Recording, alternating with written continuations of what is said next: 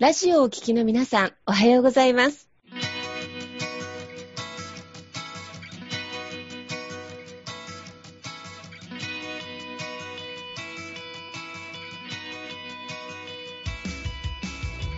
FM 那覇より毎週日曜日9時30分からお届けしております坂本典彦のラジオ経営塾が今日も始まりました。この番組は20年間で1万人の起業家経営者を指導してきた坂本典彦先生があなたの経営に役立つヒントや最新の情報をお届けする番組です。坂本典彦のラジオ経営塾、今日も最後までお楽しみください。今日も始まりました坂本典彦のラジオ経営塾。パーソナリティは中田民子と根葉智美がご一緒させていただきます。では坂本先生、根葉さん、今日もどうぞよろしくお願いいたします。よろしくお願いします。お願いします。ね、あっという間にもう師走で、今年も残すところね、もう数週間という形になりましたけど、なんか今年はちょっと季節感なかったですね、先生。そうですね。なんかもう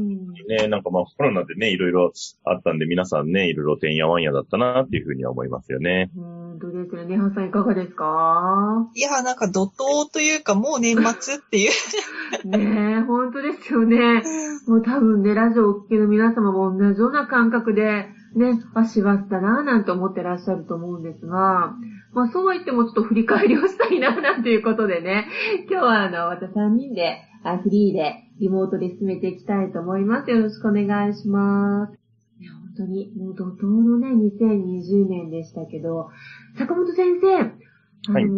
い、起業家教育でね、もう先生長年多くの生徒さんを輩出されているスクールさんなんですが、はい、私たちは改めて、その起業塾の内容とか期間、ちょっと今年のまたどういう生徒さんがご利用されて、どういうドラマがあったのかなっていうことをお聞きしたくって、はい、先生、改めて先生の方から主催されている企業塾のご紹介をしていただいていいですか？はい、ありがとうございます。そうですね。まあ私たちがやってる、まあ坂本立志塾というね、まあ企業塾なんですけれども、まあこれ、まあ6ヶ月間でね、運営させていただいてるんですが、まあ月ね、2回の講義と、で、あとまあ個別の指導という形でやってるんですけれども、まあコンセプトとしてはね、まあその方のまあ志、から、まあ、事業を作るというね、コンセプトで、まあ、その方がね、まあ、本当にやりたいことっていうのを、まあ、見つけていって、で、それをまあ、形に落としていくっていうね、形でさせていただいてます。で、まあ、その中でですね、まあ、今年、まあ、2020年ね、もう本当ね、ラジオのお聞きの皆さんもそうですけど、まあ、本当コロナでね、もう時代の価値観がすごく変わった年だなっていうふうに、思います。本当にね、2月、まあ3月ぐらいからか、もうね、ガタガタっといろんな形がもう変わってきて、で、そうですね。まあ、今年、なんかいい部分と、なんかよりまたもうちょっと改善したいなっていう部分が、すごくあったなっていうところで、まあ、いい部分としてはね、まあ、うちの会員もですね、コミュニティもさせていただいてるんですが、まあ、コミュニティがね、まあ、年始に85名ぐらいだったのが、今110名っていう形で、はい。会員の方はまあ、増えてくれてるので、まあ、そこは、まあ、すごくありがたいところだなと思うんですけれども、ただ、まあ、一方ね、課題も感じてまして、まあ、参加いただいた方がね、なんか、いや、自分の志が定まったけども、なんかより、やっぱ具体的に形にしていくとき、現実でじゃあビジネスに作っていくときっていうのに、僕が思ってた以上にハードルがあるんだなっていうところになんかすごい気づいたなっていう。なんかこういうのをやりたいって思いはあるんだけども、じゃあ実際それでどうね、収益にしていくのか、お金を稼いでいくのかっていうところに、結構ハードルがあるなっていうところで、まあそれをね、結構改善していこうとしていた、まあこの2020年かなっていうふうに思いますね。はい。ねえ、なんかね、根葉さんはね、企業塾受講されたお一人ではありますけど、今年でしたっけ、根葉さんは去年受けられたのは？そうですね。去年受けて、去年、ちょうど1年前ぐらいに塾を終えました。良性ですね、本当にね。そうで、志からね、収益につなげていく。でも、坂本先生面白いなと思うのが、この起業塾受けられて、すべての方が起業してるわけではなくて、はい、まあ今のより根葉さんのように、まあ実際会社でお勤めされてらっしゃる方もいらっしゃいますよね。はい。なんで、まあ、僕はね、なんか、別に企業がゴールでね、全員が全員会社作るのがゴールとかではないなっていうふうに思ってまして、大事なのは自分がやりたいことを、なんか、実現するっていうのが大事であって、で、それは会社でできるならそんなに素晴らしいことないなっていうふうに思っててね。で、ただ会社でできないときに、転職っていう選択肢があったり、で転職してもね、自分がやりたいことできてないなっていうときに、初めて、まあ、起業する、自分でやろうかっていう選択肢が出てくるかなと。で、まあ、そういうね、選択肢を、やっぱり皆さんに手に入れてほしいなっていうふうに思いますよね。で、今回、まあ、コロナになってね、まあ、副業っていうのが、まあ、より、一般化本当にされてきたなっていうのをすごく感じてまして、まあ、これはまあ、うちにとってはね、すごく、まあ、追い風だったなっていうふうに思うんですけれども、今までだったらね、もう本当に、まあ今までもね、副業解禁とかっていう流れはできてきたんですけど、やっぱもう今回のコロナでそれがもう本当に一気に加速したなっていう形。要はね、一つの会社でまあずっと働き続けるっていうのが、本当に価値観として、まあ難しい時代に入ってきたのかなっていうところ。なんでまあ、ね、一人一人、で、その時に、やっぱり一人一人がね、なんか自分でそのビジネスを作っていける能力っていうのは、まあこれは、持ってるか持ってないかは非常に大きな差になってくるなっていうのはなんかすごい感じましたね。いや、坂本先生、私そこすごく印象的ですね。っていうのが、起業したいから起業塾も一つの、もちろんね、王道なんですけど、会社に勤めながら、でもその起業塾を卒業された方がすごく働くことの意識が変わったっておっしゃる方が多いということで、ネハさんもその一人ですよね。ネハさん今年はもう個人的にはね、会社が変わったりっていうこともあって、年末その辺振り返り込めてちょっとお聞きしたいななんて思ってるんですが。ありがとうございます。私、そうですね。私自身は会社変えたりとか、まあ、結構いろいろあった2020年だったんですけど、なんか塾を終えて、やっぱりさっき言ってたように志は立った。でもその後自分の事業どうしようかなってなった時に、まあ、動き出しはそんなにたくさんできてないにしても、結構なんか割とプラスに動いていて楽しいし、なんかいろんな人に会える。それこそここの利子財団の方々で本当にいろいろ事業されてる方がいらっしゃるので、そういう方とお話ししていくだけで自分のやりたいことがまたなんか定まっていく。あ、これもやってみよう、あれもやってみようっていう風に意識が変わっていったので、仕事とは別に、また、なんだろうな、そういう時間を大事にしたいなっていう風に意識が変わりました。なるほど。これね、今音声だけ聞かれてる方は、ネハさんの年齢がわからないと思うんですけど、まだ本当若くてキュートなんですよね。20代。だけど、ね、そのお若い時に、その学びに出会って、で、仕事の仕方が変わっていくとか、人間関係広がっていくって、すごくかけがえないことだなと思うんですけど、先生、これも企業塾の大きな、なんでしょう、恵みですよね、受けられた方の。そうですね。やっぱりね、やっぱ人との出会いって本当すごく大事だなと思って、結構、まあそうですね、これもなんか指導しててすごく感じるところですけど、やっぱり多くの人が自分の世界、その小さい世界しか知らないって人がすごく多いなっていうのはすごく感じます。やっぱりどうしてもね、日々仕事して、まあ会社とね、自宅のね、行き帰りだけで、で、まあたまにちょっと趣味のね、ところに出るとかぐらいの生活だと、自分のやってる仕事とか世界っていうのはわかるんですけど、それ以外のところと、やっぱあんま接点がないんですよね。まあ営業のね、お仕事とかしてたらね、結構いろんな会社とか見たりとかもするんで、世界広がる場合もあるんですけれど、結構多くの人はやっぱり、結構自分の小さい狭い世界の中で、で、これがまあ世界の全てだって思っちゃってるっていうパターン。すごく多いなと思うんですよね。で、今年ね、まあ、私たちの企業塾の中でも、やっぱ周りの人とね、まあ、そのワンオンワンっていう、まあ、一対一で話しましょうねっていうのをすごい推奨してやってたんですけれども、まあ、これすることで、一対一でちゃんとね、いろんな人のお仕事であったりとか、それこそまあ、思いとか志みたいなのを聞くことで、あ、なんかこんな考え方あるんだなとか、あ、こんな仕事のやり方あるんだなっていう、そのパターンがね、いっぱい増えてくるんですよね。そうすると、仕事のやり方もそうだし、ビジネスのね、作り方も、決して一つじゃないんだなってわかる。これ、知るってすごく大事だなと思って、そうするとね、自分の中にやり方がすごい増えてくるんですよね。で、やっぱり人って苦しくなっちゃうのが、ね、なんか苦しい時に、なんか何をやっていいかわかんないって、やっぱ手詰まりになっちゃうのが一番苦しいなと思うんですよ。もうどうこれ改善していいかわかんない時に、そんな時に、あ、もしかしたらこういうやり方もあるかもしれない。ね、別のこのやり方もあるかもしれない。で、もしかしたら自分でその時わかんなくても、あ、じゃああの人に聞いたらなんか教えてくれるかもしれない。あ、この人がもしかしたら答え知ってるかもしれないっていう形で、そういう選択肢をいっぱい持ってるかどうかで、やっぱり人生の幅ってすごく広がるなって思うというか、で、それはなんかすごくね、まあこの一年通してやってみてすごく良かったなって思うところですかね。先生、これ面白いですよね。なんかこうビジネススクールとか、はい、まあ企業塾含めてなんですけど、はいはい、なんかトップダウンで学ぶ機会は結構多くても、はいはい、その卒業生同士とか学んでる仲間同士がまあワンオンワン、まあ1対1でまあお時間いただいて、はい、いろんなことをシェアするっていうかね、はい、これも一つの財産だなってね、なんかネハさんも結構ね、ご利用されて人脈広げられてるのでいかがですか、その辺。最初すごい苦手で。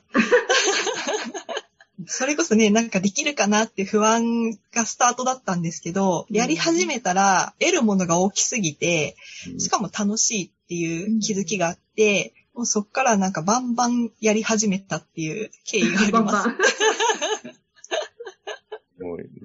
そんなに得るものが大きすぎたっていうのはどういうものがあったかな？いや、でもやっぱり今、坂本先生がおっしゃったみたいに、やっぱ自分だけの思考じゃなくって、いろんな人の頭の中を覗けるというか、そうそうそう、自分の考えだけで凝り固まってたところに、新しい視点をもらえるのって、やっぱりなんか人と話すのが一番なんかいい刺激をもらえたり、で自分も言葉に出して、改めて、あ、自分ってこんな風に思ってたんだって気づけたりしたので、なんかやればやるほど、スピードが上がるなっていう、やりたいことに向かっていくことへのスピードアップにつながるなっていう実感がありました。そうですね。いや、でも本当そうなんですよね。やっぱいろんな人と、ね、意外と人って人と話してないんだなっていうところ。で、あと、他の人がどんな仕事やってるかって意外とみんなやっぱ知らなかったりするんだなっていう。ところがあって、なんでそこをやっぱりね、なんか聞いてったり、掘り下げていくことで、なんかほんと自分の引き出しが増えてくるというか、うん。で、あと、僕はね、まあ、今年、まあ、ちょっと後半に入って結構今言ってるのが、やっぱ100っていう数字をまず超えましょうねっていうのをよくお話はしてるんですけど、やっぱり100人と会うとか、100人に自分のね、思いを話すとかっていう、これしていくと、100っていう数字は結構マジックナンバーなんで、なんかそこをね、超えてくると、非常に、自分の中でもすごく成長というか、進化とか成長っていうのが起こってくるなっていうのがあるんで、なんかそういう、なんだろうな、やっぱりその人と100人と話すとかって、意外と大人になると、なんかそういうのってね、意識しないとやらないなっていうところなので、それするとやっぱり本当に世界観とか価値観がいっぱい、豊かになってくるなっていうのはありますよね。でも先生、これ貴重なコミュニティだと思うのが、なかなか100人に話せる環境って、自然に作るのって難しいことですよね。そうですね。それがね、ビジネス、まあ、志の起業したい、経営をしたいっていう一つの、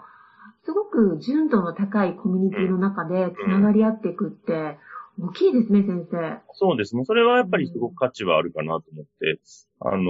りね、理事財団に集まってくれてる方々っていうのは、すごく、いい方がやっぱ多いなっていうのはすごく思うんですよね。で、やっぱりね、そのビジネスとか企業とかね、経営っていうと、まあ、外で会ってるとね、まあ、外の世界だとちょっとね、なんか、良くない人もいるわけですよね。今もう本当まあ悪く言っちゃうと騙してやろうとかね。なんかね、奪い取ってやろうみたいな人もいたりするんですけど、まあこのね、立志財団というコミュニティは、おっしゃっていただいても、志でつながるっていうのはやっぱりキーワードなので、まあ志っていうキーワードをね、なんか、何がしか、皆さん、意識されてる方がやっぱ多いので、なんかそういう意味では、なんか、変な人が少ないかなっていう、まあ変な人はあれですけど、なんかその危険な人っていうのがね、少ないのかな。今人に与える肯定の精神がやっぱりある方が、まあ来てくれてるのかなと思うので、それはね、やっぱり安心できる環境かなと思いますよね。要はテイクでね、なんか受け取る側の人ではなくて、与えて貢献してシェアするとき、ギバーのね、方がもう、ほとんどっていうか、ほぼ全員っていうことでね、皆さんそういう環境で学べた今年でしたね。いや、本当にそうですね。やっぱりなんか人間関係って会社の中とかで作られてしまうところに、やっぱりなんか自分の、そこに身を置くことで、環境を変えるっていうことができるので、私にとっては本当にありがたく使わせていただいてます。リオさんもでも私、確か前半のお話だと、次のご自身がされたいことがあって、そのためのまたスキルを得て貢献したいために転職をしましたっていうような、ね、今年はそういう年でも確かありましたよね、新年は。そうですね。だから本当に会社にもすごい感謝していて、で、さらにちょっと面白いのが、私、面談の時、最初の面接の時に、起業したいですっていうふうにお伝えをして、はい、素晴らしい。入っているんですよね。で、会社の方も、やりたいことを応援してくれるっていう姿勢だったので、私としても、今もちゃんと仕事は今週5日で普通に行ってるんですけど、お仕事で学べる部分もあるし、やりたいことを応援してくれるって言ってくれてる会社があるって、なんかすごいありがたいなって感じています。先生、なんか今ちょっとグッときませんでしたか、今のコメント。ねえ、すごいね。そういうね、なんか会社さんもね、なんか支援してくれてるっていうのは本当にね、素晴らしいなと思いますし、多分ね、今から会社企業側も、なんかあんまりそういう社員をやっぱずっと縛っておくって結構難しいのかなと思うんですよね。で、昔はね、もうそこに縛り付けるみたいな感じが。で、ね、できたんですけど、今はむしろそれを縛るよりも、逆に社員のそういうのを認めることで、なんか社員が外でね、頑張ってきたことが、絶対会社の中にも活かされると思うんですよね。なんかそれが本当の意味の人の育成っていうのにつながってくるかなと思うんで。まさにそうですよね。でも、私思ったんですけど、その面接、私もね、仕事上採用面接結構させていただくんですけど、企業支援で。やっぱり最終的になんか起業したいとか、自分の夢があるっていう社員さんをね、出会いがあってそこを採用して、一緒に仕事をしていくって経営者サイドからしても、すごくなんでしょう、ドラマチックなことっていうか、エネルギーが出ることだと思いませんか？ね、いや、でも本当そう思いますね。なんか、やっぱりそういう、ね、社員がやっぱり夢を叶えるっていうのがね、会社にとってもやっぱり一番、いいことだと思いますし、で、それ、やっぱそういう社員がね、育ってくると、なんか、直接的にはね、なんか、もしかしたらね、人手不足とかなる可能性もあるかもしれないんですけど、一時的にはね、辞めちゃってとかあるかもしれないけど、どっかでね、僕、会社に還元されてくると思うんですよね。やっぱあそこの会社でお世話になったっていうのをね、やっぱり、辞めた社員さんがそれを言ってくれるかどうかってすごく大きいなと思って、ねえ、辞めた後にね、いやもうあの会社最悪だったって言われるって、これって実は会社にとって、ね、見えないマイナスのブランディングがずっと溜まってってるって形になってるので、ねえ、調子いい時はいいんですけど、悪くなった時にやっぱそういうのってどっか目に見えてきて、ねえ、逆に今度人を採用できないとかって今なってくる可能性もあるので、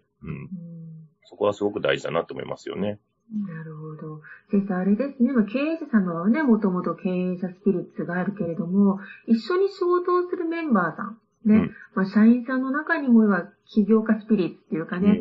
自立型のものってすごく大事なので、実はこの先生がね、ちょっと長くやってらっしゃる、この起業塾、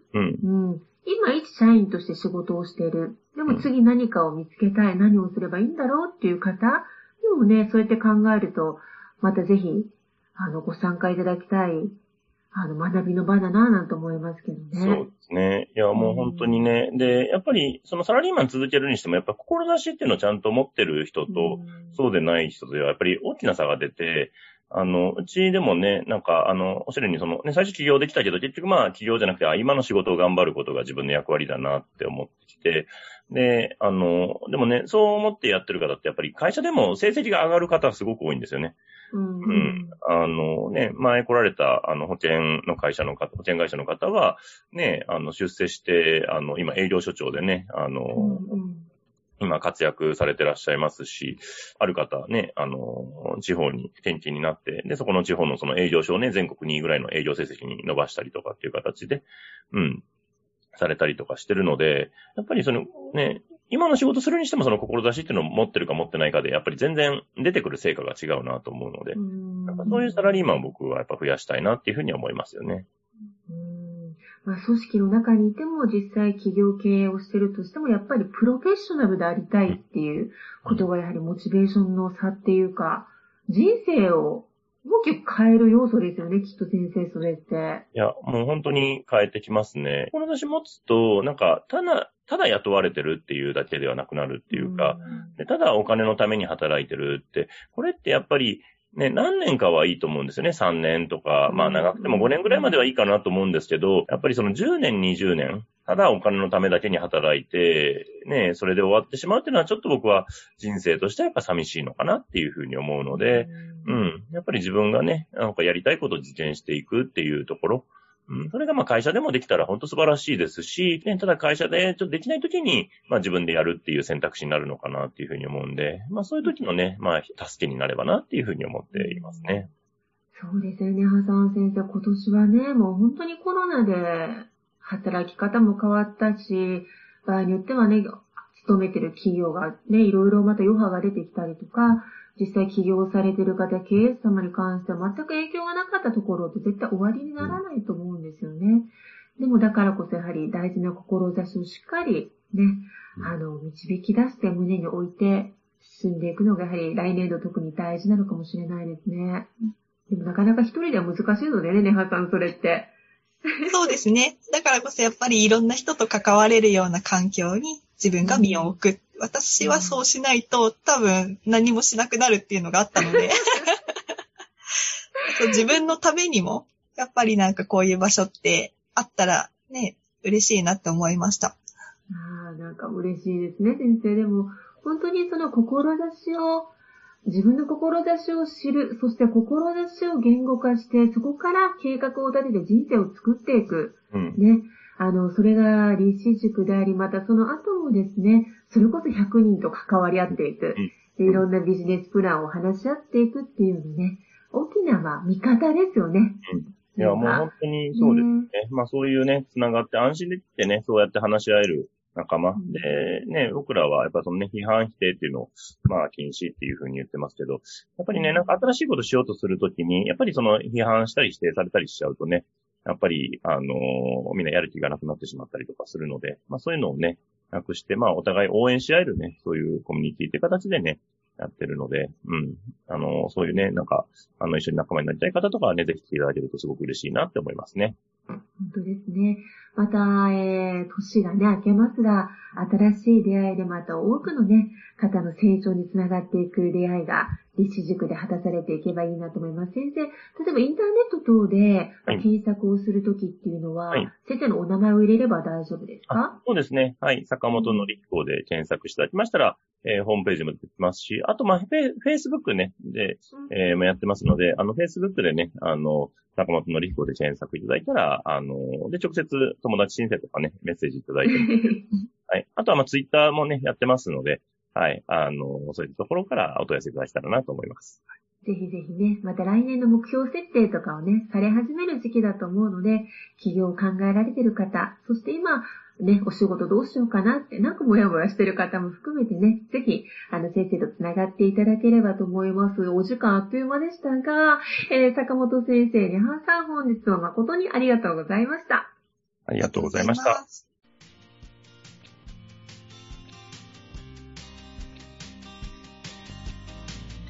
この番組では起業や経営についてのご質問を募集しております。こんなことで悩んでいます、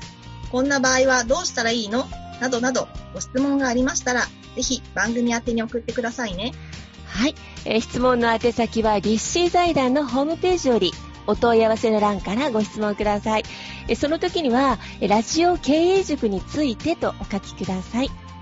またツイッターでも質問を受け付けております。ハッシュタグラジオ経営塾をつけて投稿してくださいね。この番組は沖縄の起業家や経営者のビジネスの成功に役立つ内容をご紹介しております。